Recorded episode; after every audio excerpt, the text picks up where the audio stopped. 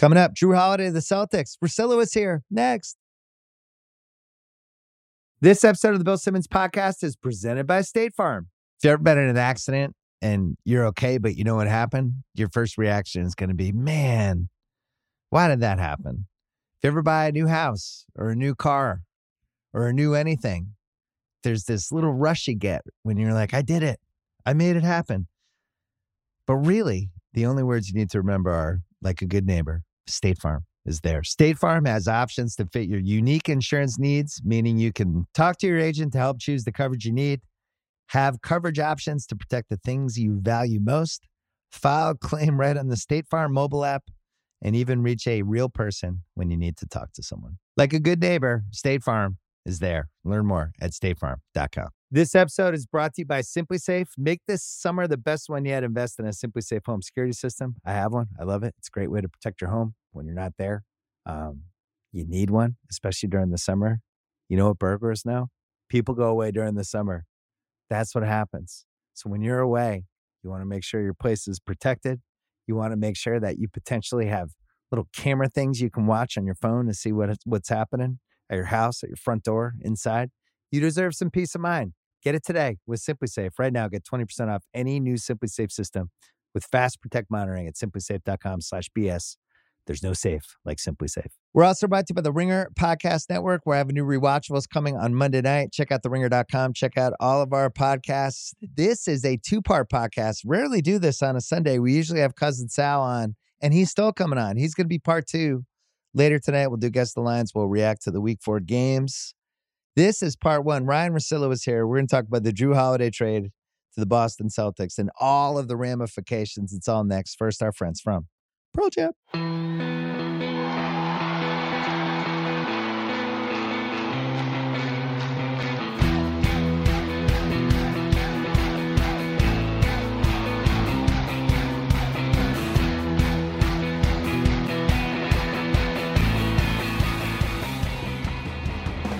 All right, so we're taping part one here. It is uh, a little past four o'clock Pacific time. Just watch the Pats completely shit the bed. We're not going to talk about that. That'll be part two. Part one, Ryen Russillo is here. We're talking Jrue Holiday, the big trade.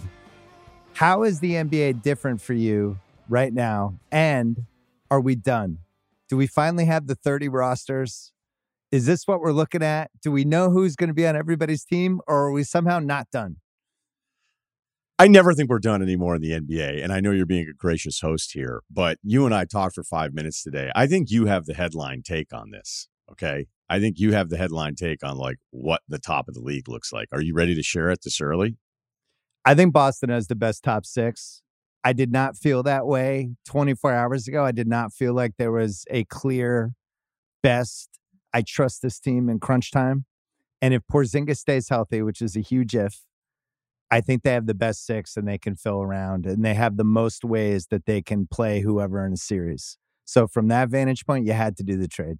And they gave up uh, a center who has been hurt every single year. And I don't fully trust that he's ever going to be out there when it matters.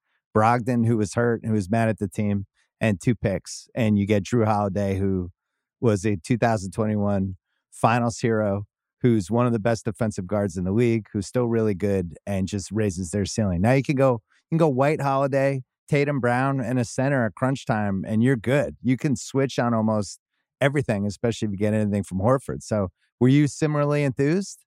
Yeah, I love Jrue. You know, there's some stuff with his his shooting in the playoffs where it's been pretty bad or you're like is that just because he can't make shots in the playoffs or is it just what happened statistically i mean it, it does happen uh, i mean if i'm getting the negative parts out of the way like yeah sure he's a little bit older uh, the big situation is a huge question mark. Uh, I can't believe what they got from from Horford last year. Like, so I don't know yeah. if you can just pencil that in because he was way beyond expectations, uh, at least for me or for what I had for him.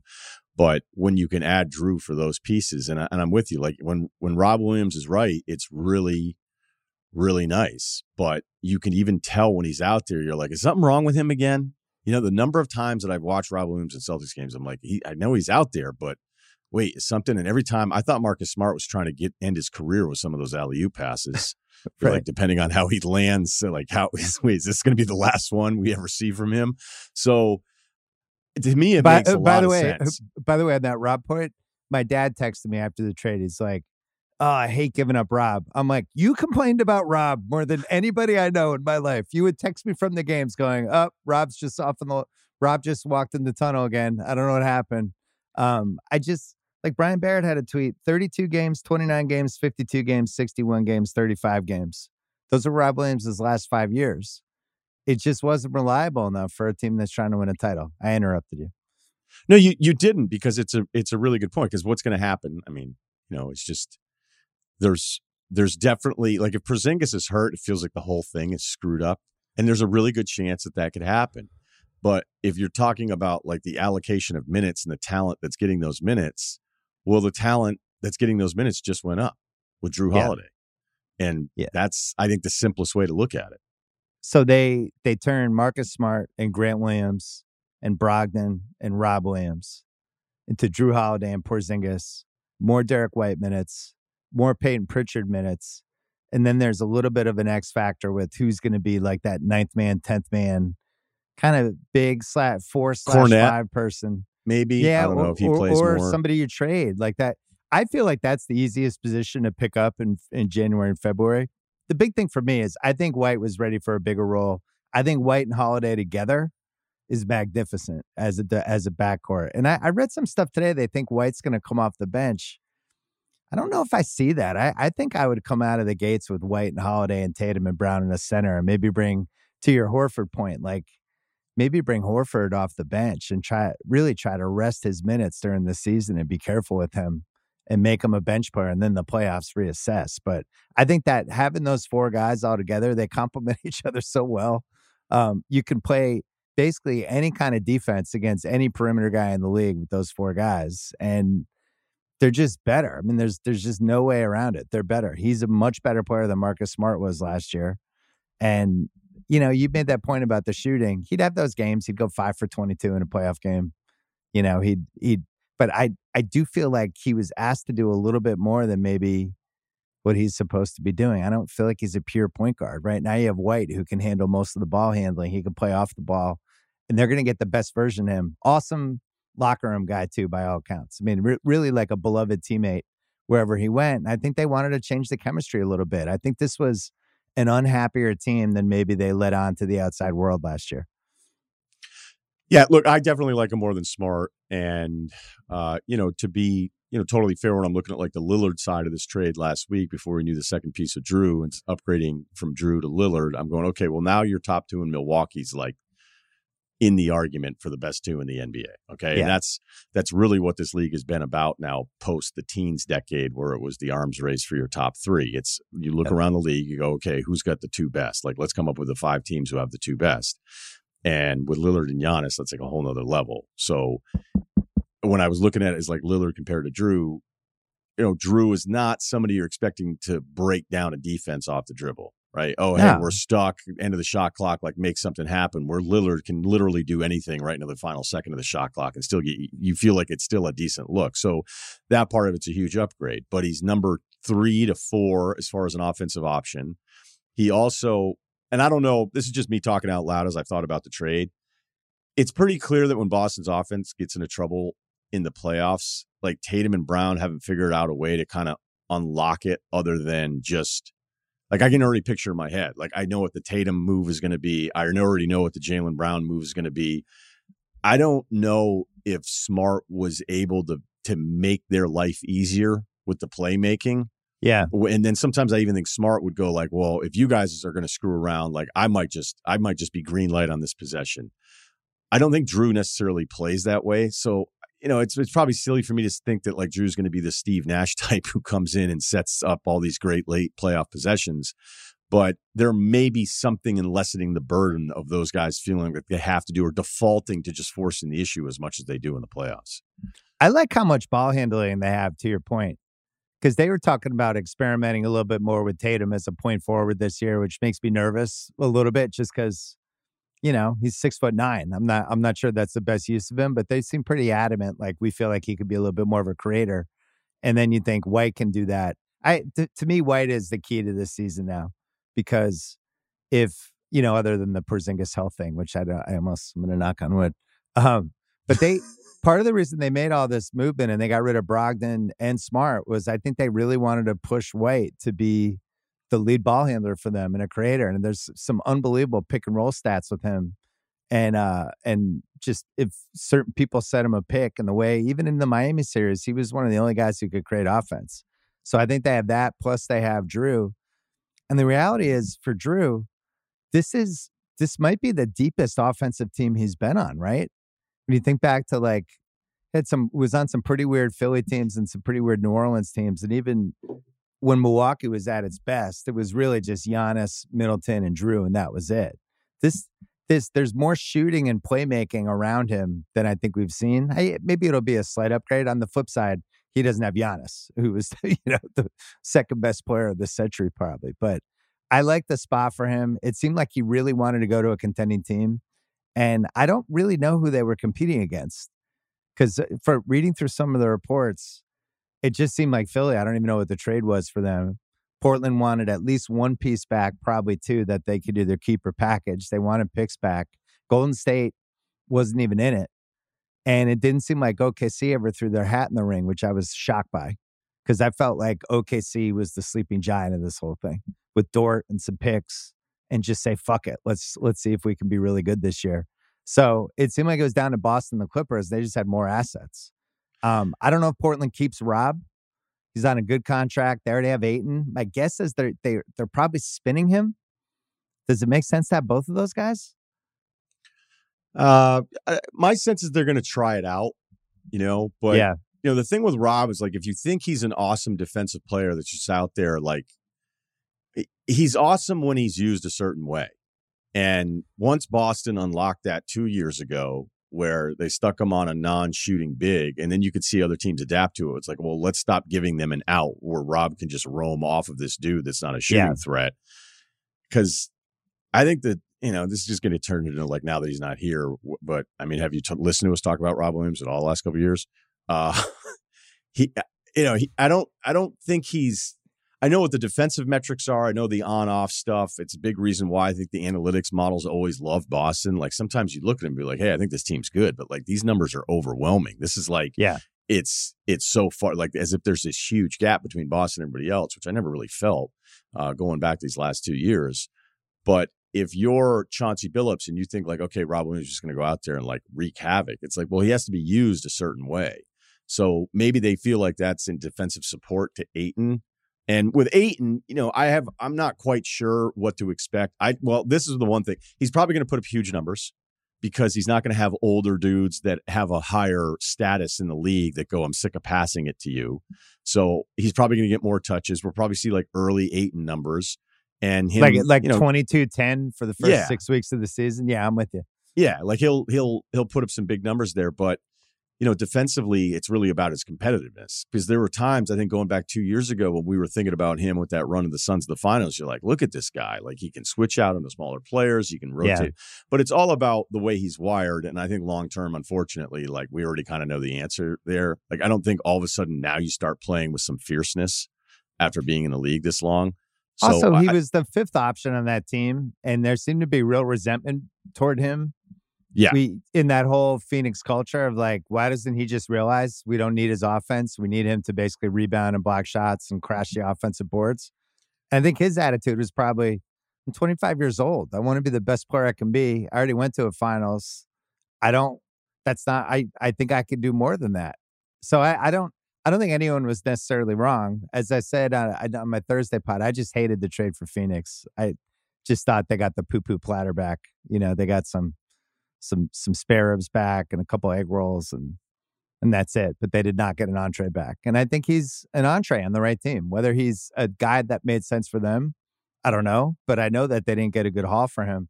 I think Rob, for his contract, for what his talents are, is a really intriguing piece for them or for another team because you could trade for him and it's not like a daunting salary, right? I think he's what is what is he like 15 a year or something like that? I'm gonna look. No, it it's a really talking. good yeah, I mean, it was a really low cost extension. And he's still a pretty young guy.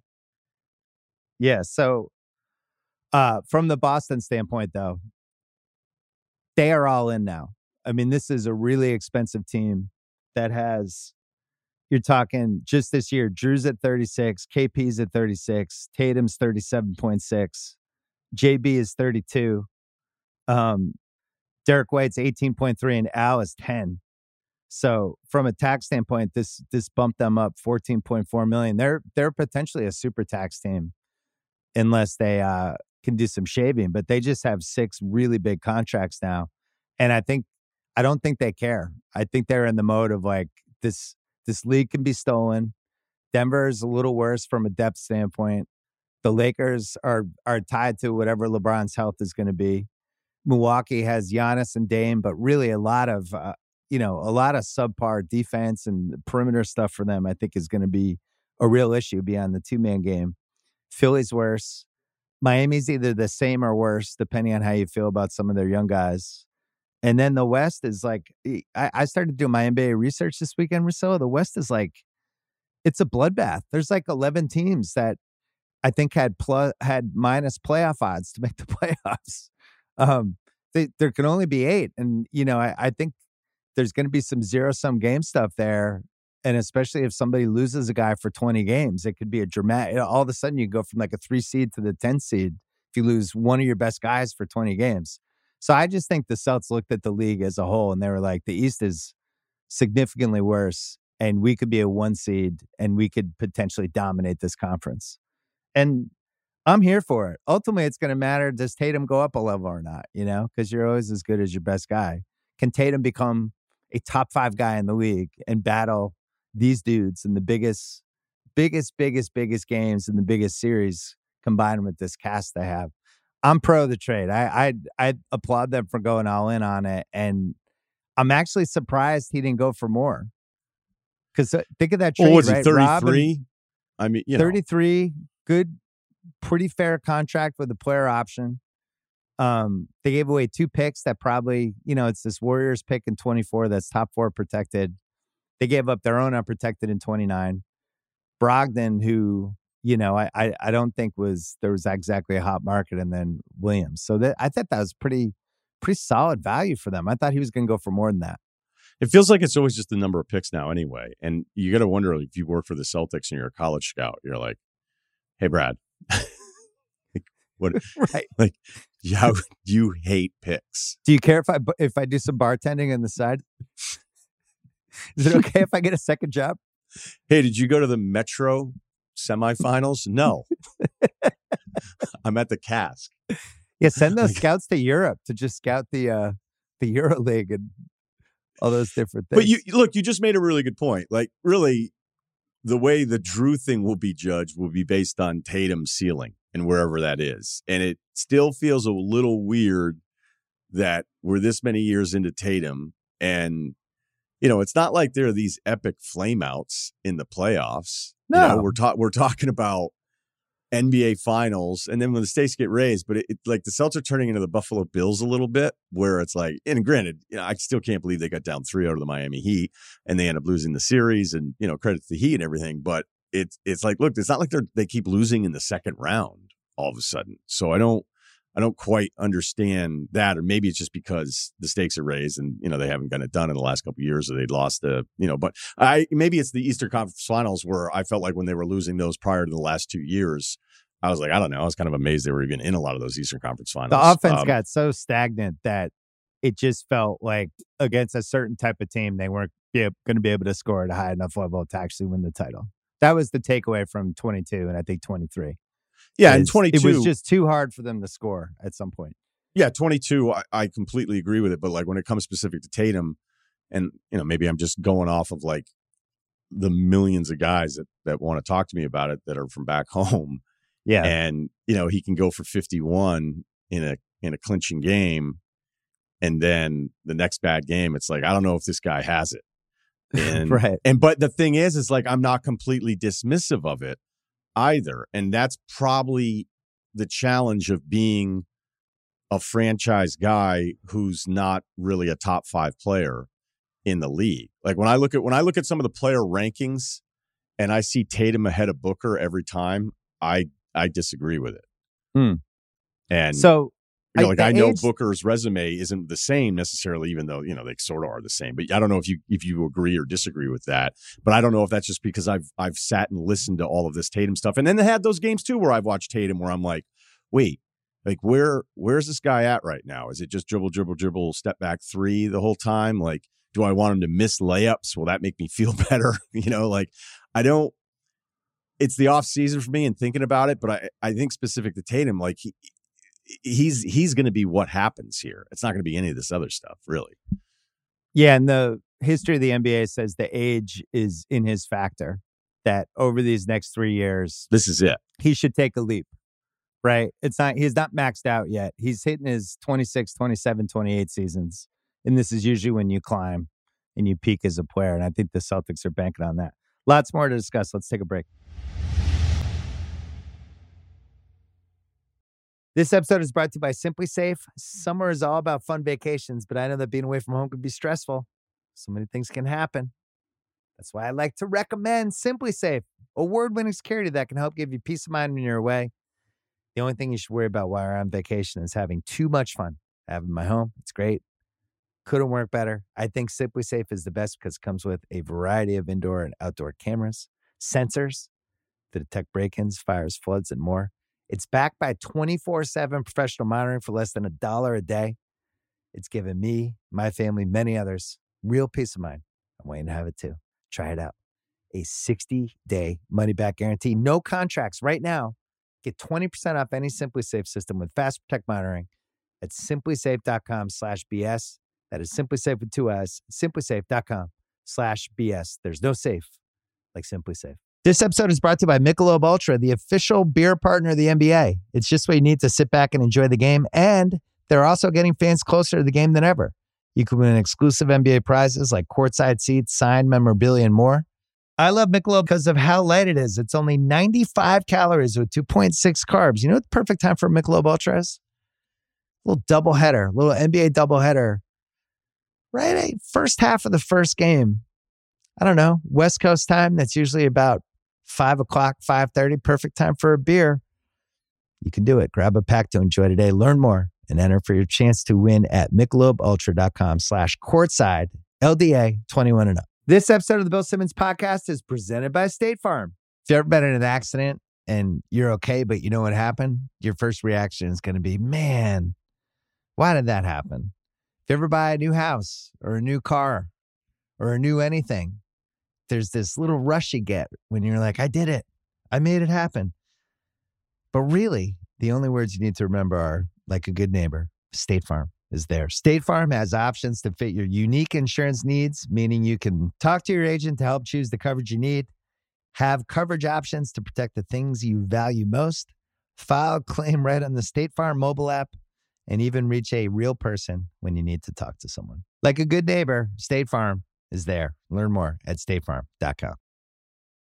So, is it fair to say for 2024, at least for this upcoming season, Boston Milwaukee is now the best game? That's the most interesting. Anytime those two play, I will go out of my way to watch this between Giannis and Dame, Jrue playing his old team, Jrue and Derek White against Dame, Giannis going against his Boston team that doesn't have Grant Williams anymore, who always did like a half decent job keeping him in check. Um, the fact that I think those are now the two best teams in the East, kind of definitively, and they're going to be measuring each other this whole time. Plus, you have Giannis. I don't know. It's year by year for him in Milwaukee at this point. Uh, Boston all in with this team financially. I just feel like this is somehow the marquee matchup now in the league. Would you say? Would you go Warriors Lakers or Lakers Denver, or would you? What would you say? It feels like Denver is being like entirely dismissed with all this stuff um, as this happens. I, and I don't want to do that. That's why I was trying to think of right. like what's their. I don't know if they have a, a kind of a rival measuring stick team equivalent to this Boston Milwaukee thing, where this for nine months these will just be these two teams that are now eyeing each other, and then you're gonna have Miami over on the side going, "Oh, you're gonna count us out? We're not in this. Oh, he." Co-. And they're going to have a huge chip on their shoulder again. So you can kind of see where the East is going. Philly, Embiid already had his depressing tweet today. And Philly, I mean, their over under on FanDuel was 48 and a half. Them getting to 49 wins seems almost inconceivable to me. I can't wait to watch the Sixers this year. I mean, I Wha- wha- uh, uh, cannot wait because, What a car As- crash. like, I just, what is Harden going to do? He's because- up in the stakes against Morey. He's he, that stuff from the club the other day with the Daryl Morey is a liar sign. Like what? This is the weirdest heading into media day situation I think we've had since Kobe and Shaq broke up. This is the last time I remember like, oh my God, I this whole this is gonna be a whole saga. Um, this is like I don't know where this goes. Well, because he Harden's play still a game for them. Right. Because Harden and his his reps are thinking like, hey, the big deal's still out there for you. But how do you prove that Where? wor- well? I, I'm not saying I know where, but what do you think that you think those guys are sitting around going up? too bad. You're just you're going to be a 15 million dollar a year guy now. Like, of course they don't believe that, and his in his but own he's reps, even if they don't believe though. it. They have that 30 day rule where if you don't report within a certain amount of time, you lose your free agency for the next season. So Yeah, you yeah, have to right. at least be somewhat professional. So he's going to have to report. Does he fake an injury? Does he just say I'm not talking and actually like plays pretty well? And then the other question for me is It's all on the table. It's all on the table. He's a legendary quitter. No one will be better than him. When he's inducted into the Hall of Fame, that should be on the bust. Quit in ways no one ever thought was new possible. invented new ways to quit. Well, Kyle, cue the TikTok camera up for this question. If Miami acquired Harden,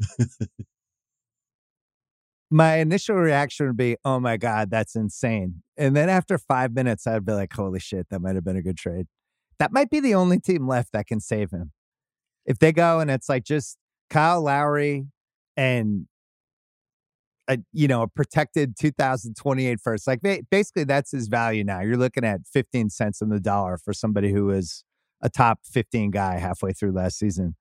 But if you're Miami and you missed out on all this other stuff, are you happy with what you have? Or do you bank on the fact that you have Riley and Spoelstra and Jimmy Butler and Bam and this certain culture in place and Harden's going to have to come in there and you'd be like, you know what? Let's bet on the talent. We can afford one knucklehead. Can't have two, but you can have one. I think it's an interesting idea for them. They're too smart. Because here's the other thing: is like Harden is not even close. Right? They're too smart. Like eh, eh, They're whatever too you want to say about not get seduced by James Right. Harden. And I mean, the obvious joke of Harden in South Beach is if it's some recovery thing. I mean, like, mm-hmm. okay, he's gonna he's gonna redeem himself there and lock in. I mean, he's trying to simultaneously tank a team situation while proving that he's worth the money that he's already passed on twice. This Yeah. is unprecedented stuff. I want a thirty really for thirty is. on this. Like, don't ever let them tell you you're not worth anything if you're actually worth less, or like whatever. You know, I could I could workshop. What if I told more. you someone cost themselves a hundred million dollars over the course of three years and ended But up playing in Hong but Kong? still wanted 200 million you know so i don't i don't know how it's going to go you know the the default is always the teams are scared to death of the guy going like hey i need a second opinion on this knee they get the second opinion they go okay so i'm not actually holding out there's nothing you can do like i remember at one point with ben simmons going oh wow this is actually pretty admirable he's not going to fake an injury like he could go ah Hmm. you know i've got a c6 that's a little tweaked or whatever and it's like no i'm actually going to go with the mental health route and then tweet videos that I'm back for like two plus years and do a bunch of sit downs talking about how Yeah, he's really he's playing be. five on five now. He's back. Yeah, no, look out. So, um, I I don't think the Heat. I, well, first of all, I think the Heat was obviously very disappointed for a million different reasons on the timeline. There were probably some other deals out there for them. They held off. They thought they were getting game the whole time. Yeah. What do you think? What do you think was out there for them that they now regret not chasing? Because I think they were pretty certain that this Dame thing was going to play their way, including letting Vincent and Strus leave. Those aren't deal breakers. I think they can survive without those guys. But I also think if they felt that Dame wasn't happening, I think they might have kept one of those guys. I know Strus got a lot of money. I don't know. Can I can I read you their team now? They got Yeah. Bam, Kevin Love, Jimmy Butler, Tyler Herro, and Kyle Lowry as their starting five. Caleb Martin, Duncan Robinson, Jaquez, Jovic, Thomas Bryant. I'm not counting that team out. Now- Counting them out in which way? No, I because I know they'll have a weird regular season and it'll be up and down, and you know they'll crawl their way to 45 and 37, whatever, with that roster. But in the playoffs, I don't want to see them. I'm just I'm on the record permanently. I don't ever want to see that team in the playoffs. And it's not just because they lost Vincent and Strus doesn't mean we should be like, well, cross them off. But I think as a regular season team, Milwaukee and Boston just are clearly poised for more wins and more success. Yeah, I mean, this took way too long to circle back around. But if we're just talking the Eastern Conference, it's it's Milwaukee, it's Boston, um, and I know like the the rule will be we have to sit there and say, well, you can't rule out the Heat, like you just said. I mean, again, I can't believe what happened last year, but there are also things happening that had literally never happened before, and they were all happening at the same time. For Caleb yeah. Martin to turn into what we thought Donovan Mitchell would be in the playoffs is one thing. What, Jim, um, what Jimmy did in Milwaukee in round one was almost go, unprecedented go historically. Right. Like that's Jordan stuff that he did yeah. against them. Okay. He like, turned into Michael Jordan for two weeks. Right. And then, you know, even the one game they won against Denver, that fourth quarter was the most efficient single fourth quarter of any game for any team in the entire regular season and playoffs. That's what they had to do. And they still did it to even get one of those games. So I know that I'm supposed to just go, hey, you have to you have to pencil them in on that one line not as a one seed, but you have to go Milwaukee, Boston, and then Miami to be respectful. And I want to be respectful of it, but I still can't help but think like last year was fluky. It just, it just kind of was. I'm surprised they didn't go after Jrue. He's like the quintessential Heat guy. Yeah, but and then would have taken Lowry and some okay. picks, but obviously that got super ornery on both sides. I don't even know guess. if they can call. Like, can they call for? I mean, it all depends on which side of the argument you want to I mean, I know we've been over this for like three months and all came to a head when the deal finally went down. But, you know, if, if Portland didn't want to deal with Miami, I don't know that that's necessarily wrong. Like Portland felt like Miami was in this and, and the agent was telling everybody in the league, don't trade for him. And clearly Dame was certain that it would only be Miami because we're used to the players always getting their way. And yeah. my point was, you know, for for months I was like, eh, how many times do you have to make a decision where you're like, I'm only doing this and I'm never doing this and I won't do this and I won't move here, but I won't do that show, but I'll do this show or whatever. And then like it comes down to the very end, you're like, all right, I guess I can do that show, or I guess I could live there, or I guess I can come to the yacht. You know what I mean? Like you you end up compromising a little bit, and that's where I think Portland was kind of smart. So I don't I don't necessarily blame Portland for taking it personally because I think the agent part of it really pissed them off. But at the end of the day, like, do you want to add it all up and compare what the Herro package is? And I don't even know if we know what the final Miami offer is because based on the timeline of all the reporting last week, because they hadn't really even talked and gotten a, a, in a formal like yes no here's our best offer in mid July. Right. So I even if it were going to be a third first from Miami and Herro and some of the other salary filler. And, you know, yeah, for the record, I like Jovic a lot. I liked him before the draft. I like what we saw this summer. But I don't know, like, even if you think it was personal and unprofessional on Portland's side, do you think they did worse? Like, they the still Herro... got, they got players that they need for the players they already have. And I'd ask have two centers. The... They have more right. trade stuff, and um, it there's no way it didn't make more sense to do the two deals that they did. Right, because like you know, joking about the Hall of Fame thing, like I think OG Anunoby should get in just based on who he hasn't been offered for. like you know, he was he was more of a role guy, but Masai said no to Durant. He said no to Lillard. He said like he just and we're like we we he's headed to Springfield. I mean, and the same thing, six, sixteen and five for three straight years. Can't right? Can't sacrifice that guy.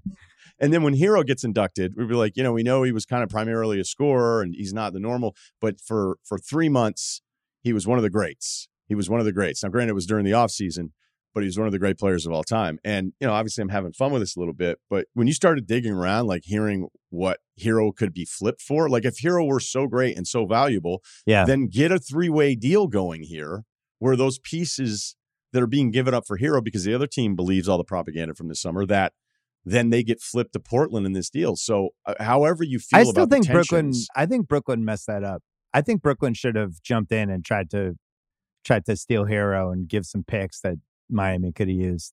I like Herro. Yeah, but what was asset. the piece? I just it, didn't think he made sense for Portland, but I still like him as a player. okay, a but good what, offensive player. What player piece was going from Brooklyn to Portland to appease what appears like they actually wanted to put together an actual starting five? You know, I'm saying I would have traded some. I would have traded a couple firsts for Herro. if I was Brooklyn. I would have traded a couple of those Phoenix firsts Oh, and just sat so that, on it. No, so that my for Herro, so that Miami would have more picks to offer for Dame. If my if Miami was in Portland doesn't want Herro, you need to get picks for Herro to put in the Dame trade. And I'm Brooklyn and I'm sitting there, I would have tried to get him. Cause okay, okay, I, but I'm just I think I'm he's still really asking you above average guard. Uh, no, I think he's good. I think he's good too. But it just became, I think, well, he, he didn't make sense for, three Portland. months. It was we said this. He didn't for make any months. sense. He didn't was make be any Sharpe, sense for their Simon, Scoot, roster. and Herro. Those four guys aren't playing together. So, but but it seems clear between Ayton, Rob, that Portland actually wanted a couple people they could pencil into their starting five. And Yeah. so if Herro goes to Brooklyn for picks and now Miami can offer three and two swaps or whatever, and you know, the swaps just kind of blow all this stuff out of proportion. By the way, there's another version of this too, where it's like, do I really care about swaps with Miami?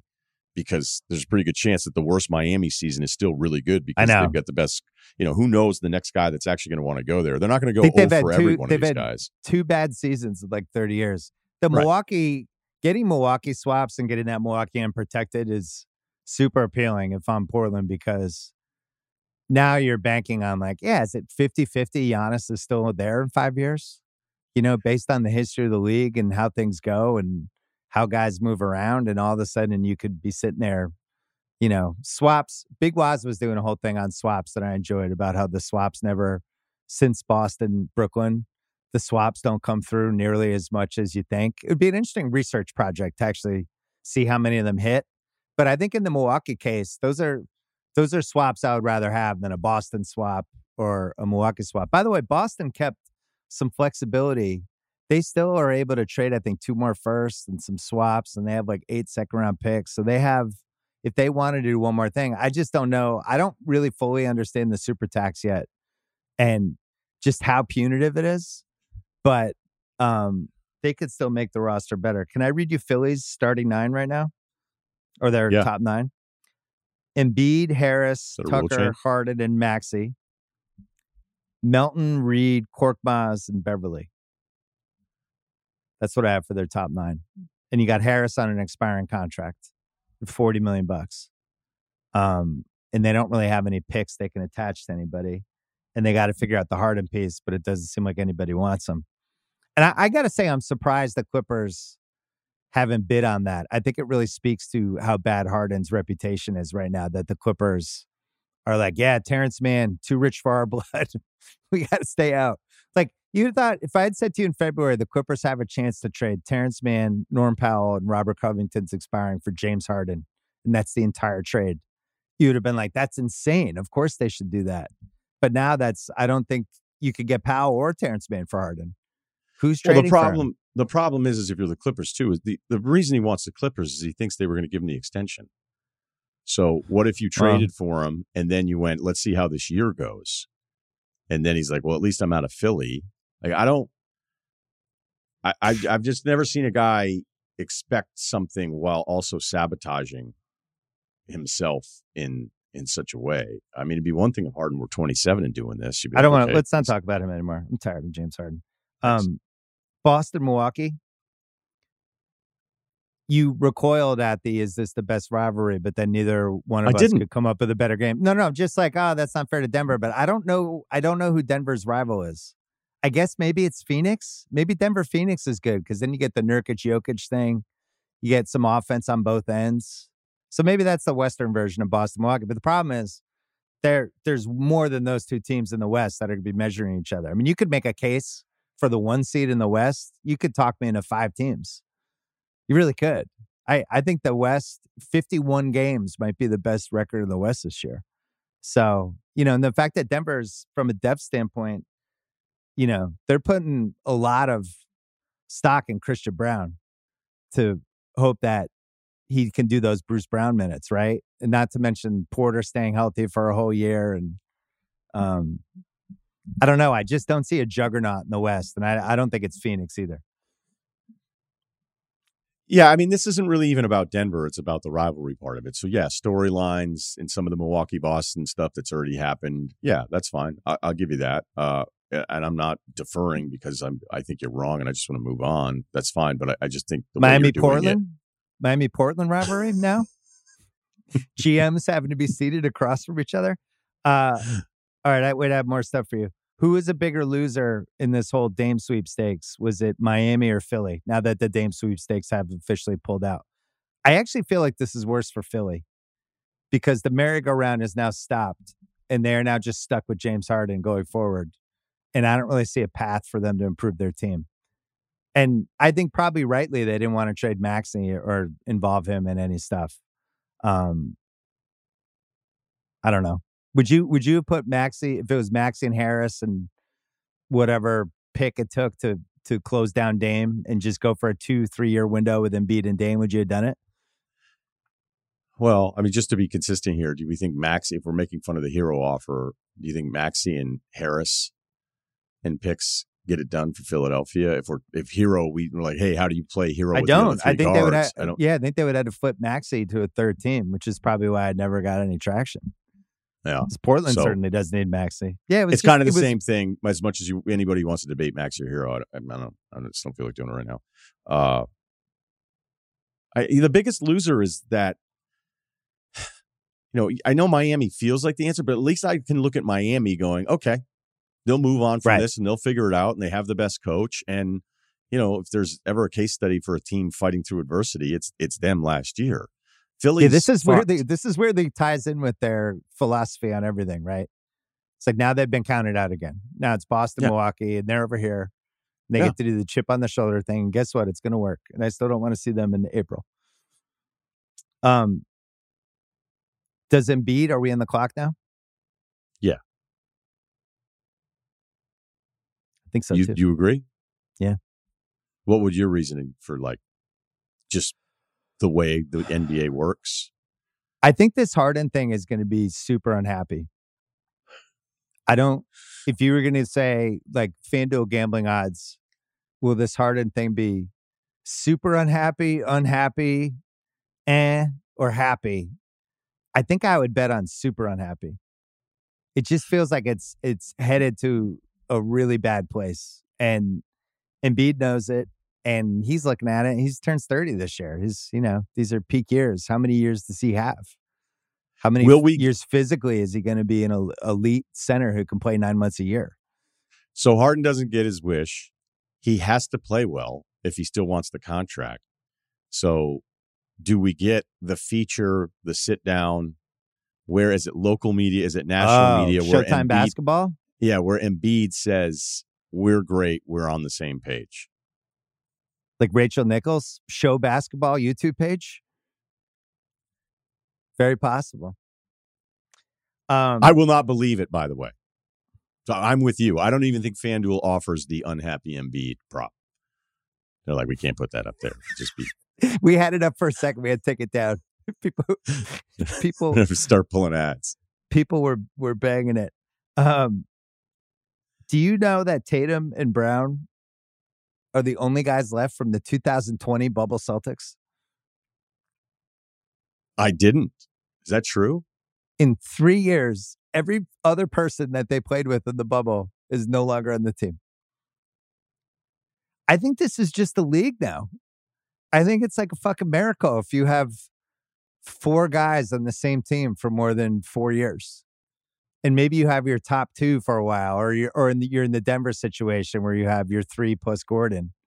But for the most part, like to just keep four guys or more together is just not going to happen anymore.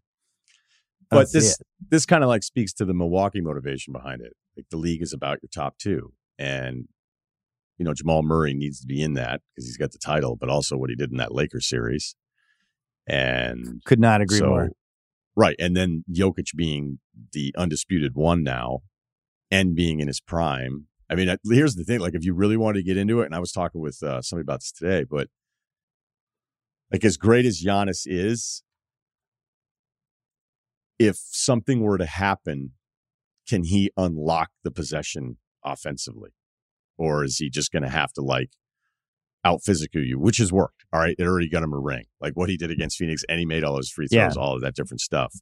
Um, as good as Tatum is, we've seen it get bogged down, right? Um, as great as you know, it's weird because we kind of feel like people are turning the page on Golden State, which could be a mistake, but I don't think Not it's me. necessarily like the right. But like Steph, Steph can, you know, Steph can because with his gravity, he's still going to impact every possession. So maybe he's still in this conversation. The point that I'm trying to make, and I'm taking too long to get to it, is that whatever you think you're going to do to Jokic, it's like a great hitter who never gives away at bats.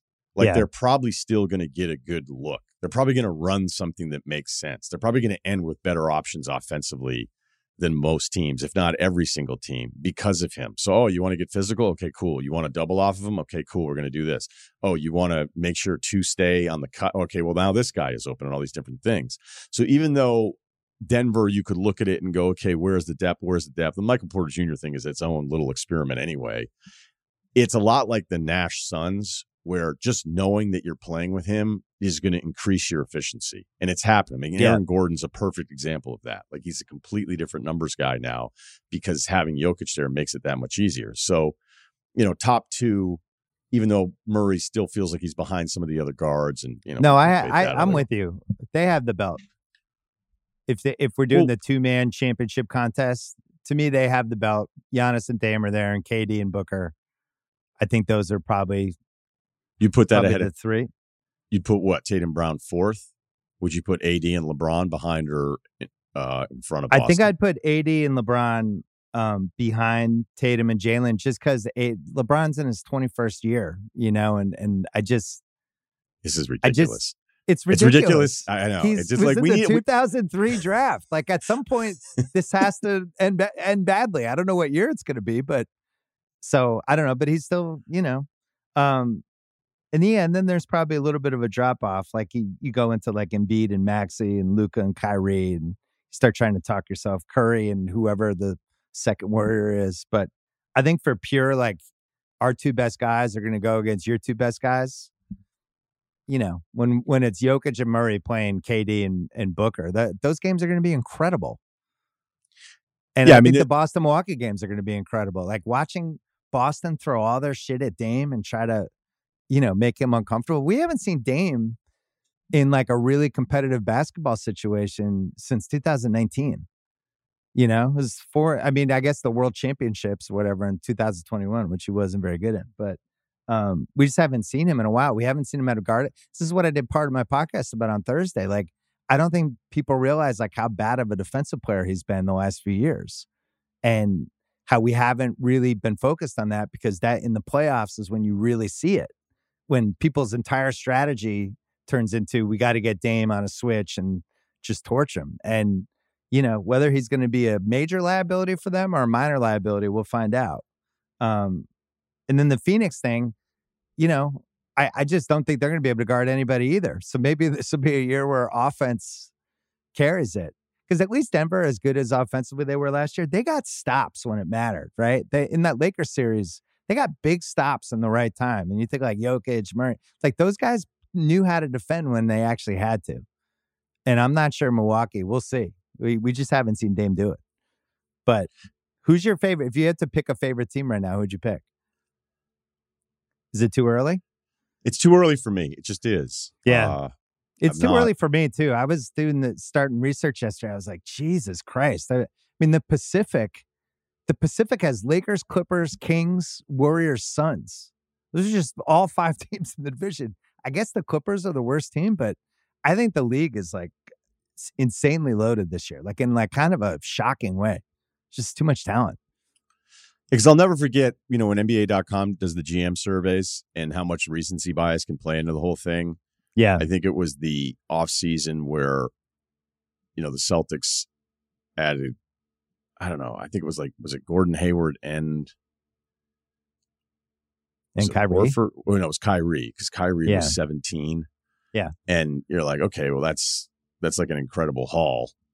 And then Oklahoma City had added Carmelo late Right. and they did like, that oh. survey right after it and then the survey was like oklahoma city had the best offseason and they were like if you just uh, separated like there's no way anyone would ever say that so the point Yeah. that i'm making here is that i don't want to be dismissive of denver by going like oh it's either milwaukee or boston because i don't feel that way i think any of the front offices that are trying to do this stuff it's a short list of teams that can say we have a real chance we have a real chance Yeah. to end up as the team and milwaukee is it uh, is on that list, I should say. Boston certainly on it. Clearly, Denver is because of Jokic. I think Phoenix, in a weird way, is being overlooked, but it was so ugly. I just thought that was such a mess of a series against Denver, and maybe that was the most Phoenix, impressive. Phoenix is on that list for for me. I don't know if defensively they'll be able to pull off four rounds, but I mean, They if you look at the. FanDuel odds, Boston, Milwaukee, Phoenix, Denver, and the Lakers have the top five odds. I'm good with all five. And then the Warriors are sixth. And I think I'm good with that too. That would be my short list right now. And I wouldn't really have anybody else except the Heat. The Heat have dropped to 30 to 1 on FanDuel. I, there's some, you know, OKC, I felt like was one trade away from really being interesting, but they just don't seem like they're interested in actually competing this year. But I felt like talent wise, they were like, if you had added Jrue to everything they had, I really felt like they could have been a top three team in the West potentially regular season. You haven't even um, mentioned New Orleans too, like on top of everything else. Because you know, New Orleans started the season last year. I'm going, they might be the best one through nine, but we know the New Orleans uh, story is the same one over and over again. But yeah, when I looked at FanDuel odds after the Lillard deal, Milwaukee was one, Phoenix was two, Boston was three. I think Denver was four. I think most places maybe Denver and Boston were the same odds, and now it's Milwaukee and Boston tied, and then it's Denver. So yeah, see, I, I think bit. Denver should be the favorite. I don't. But they might, even though okay, they're but, weaker, they're not that much weaker that they shouldn't be the favorite. But it maybe follow up on your point about the West in general that the odds will be different for Denver just because of how packed it is. Because how deep the West is. Yeah, right. you're right. Um, for me, what you said earlier about the Jokic Murray combo, to me, that's still the somebody's got to trump that.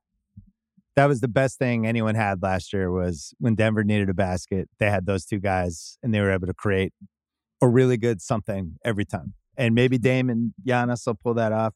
I really like what the Lakers did. Um, and I think Boston's better than they were last year. You know, I, I think there's going to be some over the next couple days. People will point to the four guys they lost and the two guys they got back, and they'll be like, "They're worse defensively. They're not as good." It wasn't about the defense. And by the way, their defense would collapse at the worst possible times, right? In oh, in 22 and 23, like their regular season defense was great, but they had some stops issues against really good teams for two straight playoffs. And then big picture it was a seven year run for them. Five of them were really good. And I remember doing a thing with you in June. It's like, man, they, these runs, you never know. All of a sudden it could be over. Like they can't stand pat. They got to be aggressive. I would say they were even more aggressive than I ever imagined. Right. The the Jrue trade and the Porzingis trade were fucking ballsy trades.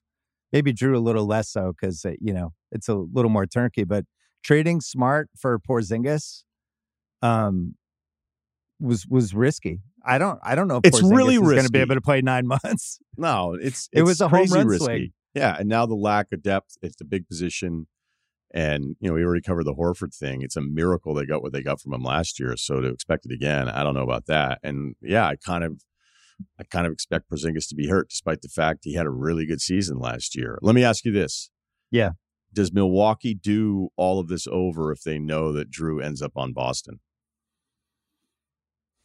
Yeah. I think that I think all they cared about was they don't want Giannis to leave and ask out. And they felt like this having Dame making life easy, upgrading in whatever way possible and not worrying about what else happens in the league. I think that's what they cared about. And Giannis seemed pretty fired up about it. Did you see the video yesterday? Of Dame going to Milwaukee and all those people waiting for him. I mean, Milwaukee has great fans. They're going to be, if any, uh, if there was any concern about, oh, he's not in Miami, he's not going to be happy. He's going to be super happy there. They're going to love him. He's going to love playing with Giannis. But no, I think they do it anyway. Why do you think they don't? No, we agree. Just want to throw that out there. I think it's exactly. I don't need to add to the answer because you answered it the right way.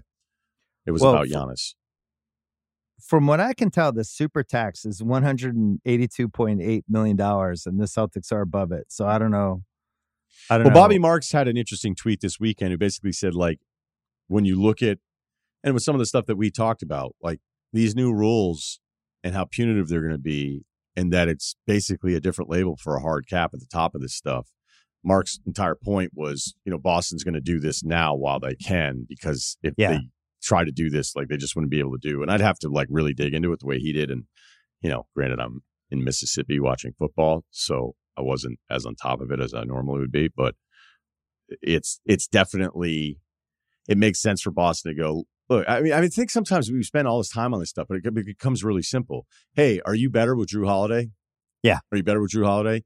You are. And you'd have to watch, you'd have to live the Rob Williams experience for the highs and the lows and the what the hell's going on with that guy Like it was constant. It was all the time. And the salary's, you know, 11, 12 million the next couple years. It's a great number for him. Maybe it works out. I still think the pairing's about maybe protecting eight and a bit defensively instead of him just Mm. replacing him. Twin Um, Towers, Sampson Olajuwon back. Bring it back, just block to block. Baseline screens for each other. I'm gonna really enjoy watching this Celtics season. This year, And you I- will, you think? I no, I'm gonna really enjoy this team. I like that. I like that. I'm excited for Jordan Walsh. I'm excited for to know if Joe Maz is a good coach or not once and for all. Like they've removed all the excuses for him. They can't say ah and chemistry and then locker room and then You had some dark days. couldn't win over his face. You had We some dark did. days in Missoula.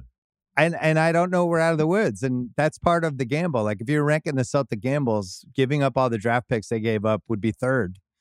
Porzingis Porzingis is banking one. on that dude is second, and tripling down on Joe Mazzulla and trading all the guys that rubbed him the wrong way is number one for me. Because you better really think you have the right coach. Because they they they greased the skids for him, man. There's no excuses now. If he can't pull this team off, that's on him. This is a really good team. I mean, we have White and Holiday. It's one of those teams like you and I. We both talk to these people that work for these other NBA teams, and there's just certain guys they love. Like they all love Derrick White. Derrick White's like the perfect, like, oh my God, I would love to have Derrick White on my team. Even when they trade him from the from the Spurs, you just hear it right, like, oh man, just love that Derrick White. Holiday has been like that since when? Like 2013, 14. He's always been one of those guys that the the smart kind of whatever basketball people are say, oh man, Jrue Holiday, love that guy. Um, Jaylen Brown, not really as much of a guy like that, I would say. no, but like when you there's when a you little more confusion with him. when you talk about I don't know how often they would play the four, maybe it's specific matchups, and really none of this matters until the playoffs. But you know, the thing I like about certain teams that do really well is well, how many guys do you have that are really comfortable finishing a possession with the ball in their hands? And that's a lot of guys. Well, now they have five. If they play Porzingis at the end of the games instead of Al with the Tatum Brown and the two guards, all five of those guys can score. And White and Holiday are both really good. Weird shit just happened in this play. It's complete chaos. Like Holiday, the best play of his entire career was that alley oop to Giannis, right? Which was one of the crazy. He he gets the strip and just fucking throws a half court alley oop to Giannis to clinch a finals game in Phoenix. Like that play was bonkers. Um, so I don't, I don't know. I, I think this team's going to be really fun to watch, and I like that combo. Um, all right, we're gonna let you go, Russillo. You're doing your podcast tomorrow. Yeah, tomorrow morning I'll be back in LA. Is it a farewell to Mac Jones? He's so bad. It's tough. I I tweeted today during the game. It, it not since I was in college, which you're old enough to remember, when we had Marc Wilson, we had Tommy Hodson and the Humilinator, and Steve Grogan with the neck brace, and there was just like this five year run before they got Bledsoe, when it was just bad quarterback play was a lock, and I didn't know Mac was what he did today against Dallas was the darkest QB moment for this franchise since the early 90s. It was that bad. He was he completely blew the game immediately and made five terrible decisions that uh just submarine them. It was really Well, rough. Hey, at least the organization didn't overpay Brady. Because that would have been a disaster. They won that one. The Celtics are in pole position in the city like I don't think they've been in a while cuz even the Bees are kind of you know, they seems like they're moving into a different phase of things. The Red Sox, holy shit, and then the Pats, this is about as bleak as it's looked offensively. So Tatum's like this is it, man. It's all lined up for him now. Yeah, I don't think there's any disputing that. I hadn't really thought about ranking the four teams. You would, what would you, how would you even rank them? I guess the Bees would be second, even because they they still have some some. I feel like the don't Red Sox stuff is nastier. Is is this true or not? Do you think Red Sox fans are still more mad about Mookie Betts than Pats fans are about Brady? Oh, the Red Sox fans are way madder about Mookie Betts. think I don't, I don't think it's even close. They gave him away. It was bad when it happened, and now it's like a million times worse. And by the way, the playoffs are about to start, and it might feel worse three weeks from now than it does now. so they if you're win 80 going, games. if you're going approval rating in the city,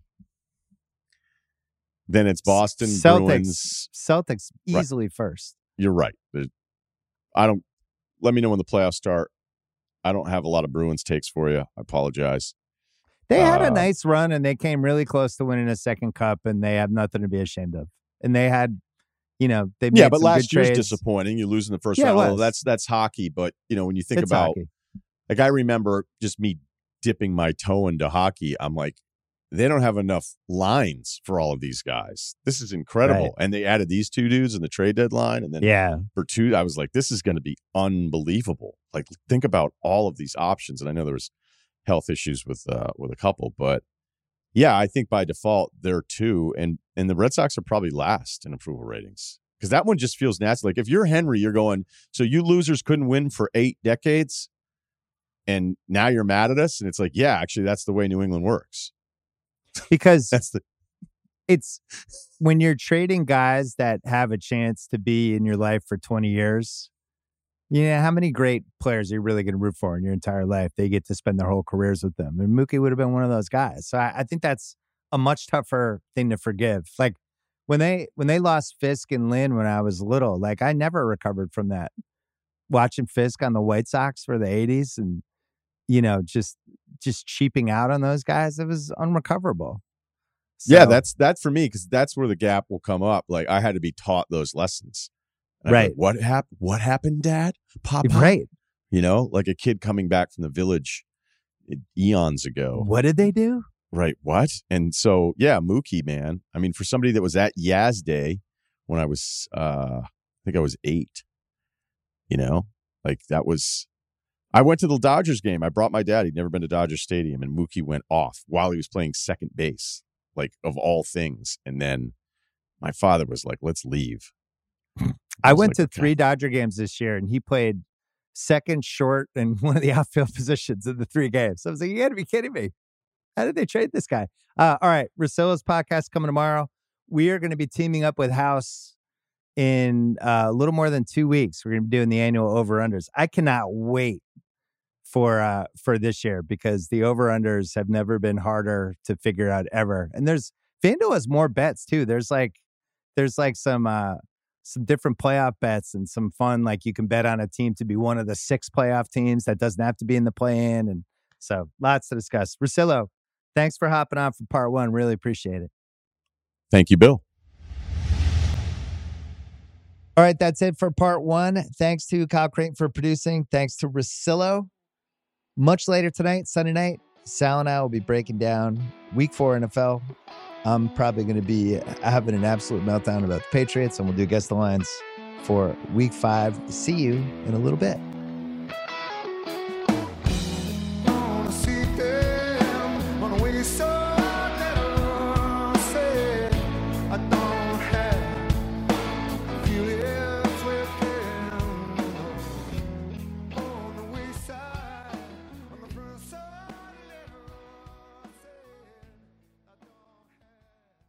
Must be 21 plus and present in select states. FanDuel is offering online sports wagering in Kansas under an agreement with Kansas Star Casino LLC. Gambling problem? Call 1-800-GAMBLER or visit FanDuel.com slash RG in Colorado, Iowa, Kentucky, Michigan, New Jersey, Ohio, Pennsylvania, Illinois, Tennessee, and Virginia. You can call 1-800-NEXT-STEP or text NEXT STEP to 53342 in Arizona. Call 1-888-789-777 or visit ccpg.org slash chat in Connecticut. 1 800 9 with it in Indiana, 1 800 522 4700, or visit ksgamblinghelp.com in Kansas, 1 877 770 STOP in Louisiana, mdgamblinghelp.org in Maryland, 1 800 gambler.net in West Virginia, or 1 800 522 4700 in Wyoming. Hope is here. Visit gamblinghelplinema.org or call 800 327 5050 for 24 7 support in Massachusetts or Call 1 877 8 HOPE NY or text HOPE NY in New York. This episode is brought to you by Dr. Squatch. What you use in your personal care routine matters, so upgrade your lineup with Dr. Squatch. They have high performing natural products with no harmful ingredients. That'll have you looking and smelling your best, like their wood barrel bourbon bar soap and lotion or their bay rum deodorant. They even have some limited edition soaps like their Avengers and Star Wars collections. Those seem like they'd be fun to try. And right now, they have an amazing offer for new customers. Get 20% off your first purchase of any amount or subscription order by going to drsquatch.com slash Simmons or use the code Simmons at checkout. This episode of the Bill Simmons podcast is brought to you by Honey Stinger. This is a show about sports and culture opinions, but right now I want to talk sports facts, the data, the stats. Honey Stinger, sports nutrition, trusted by more than 1,500 pro and college teams. That's right, 1,500. That's all 32 pro football teams. That's 39 pro basketball teams, 29 pro baseball teams, and more that prepare, perform, and recover with the delicious taste of Honey Stinger's energy waffles, chews, gels, and bars. Honey Stinger is the one team's trust. Use code Simmons for 20% off your first order at honeystinger.com. That is S I M M O N S for 20% off your first order at honeystinger.com.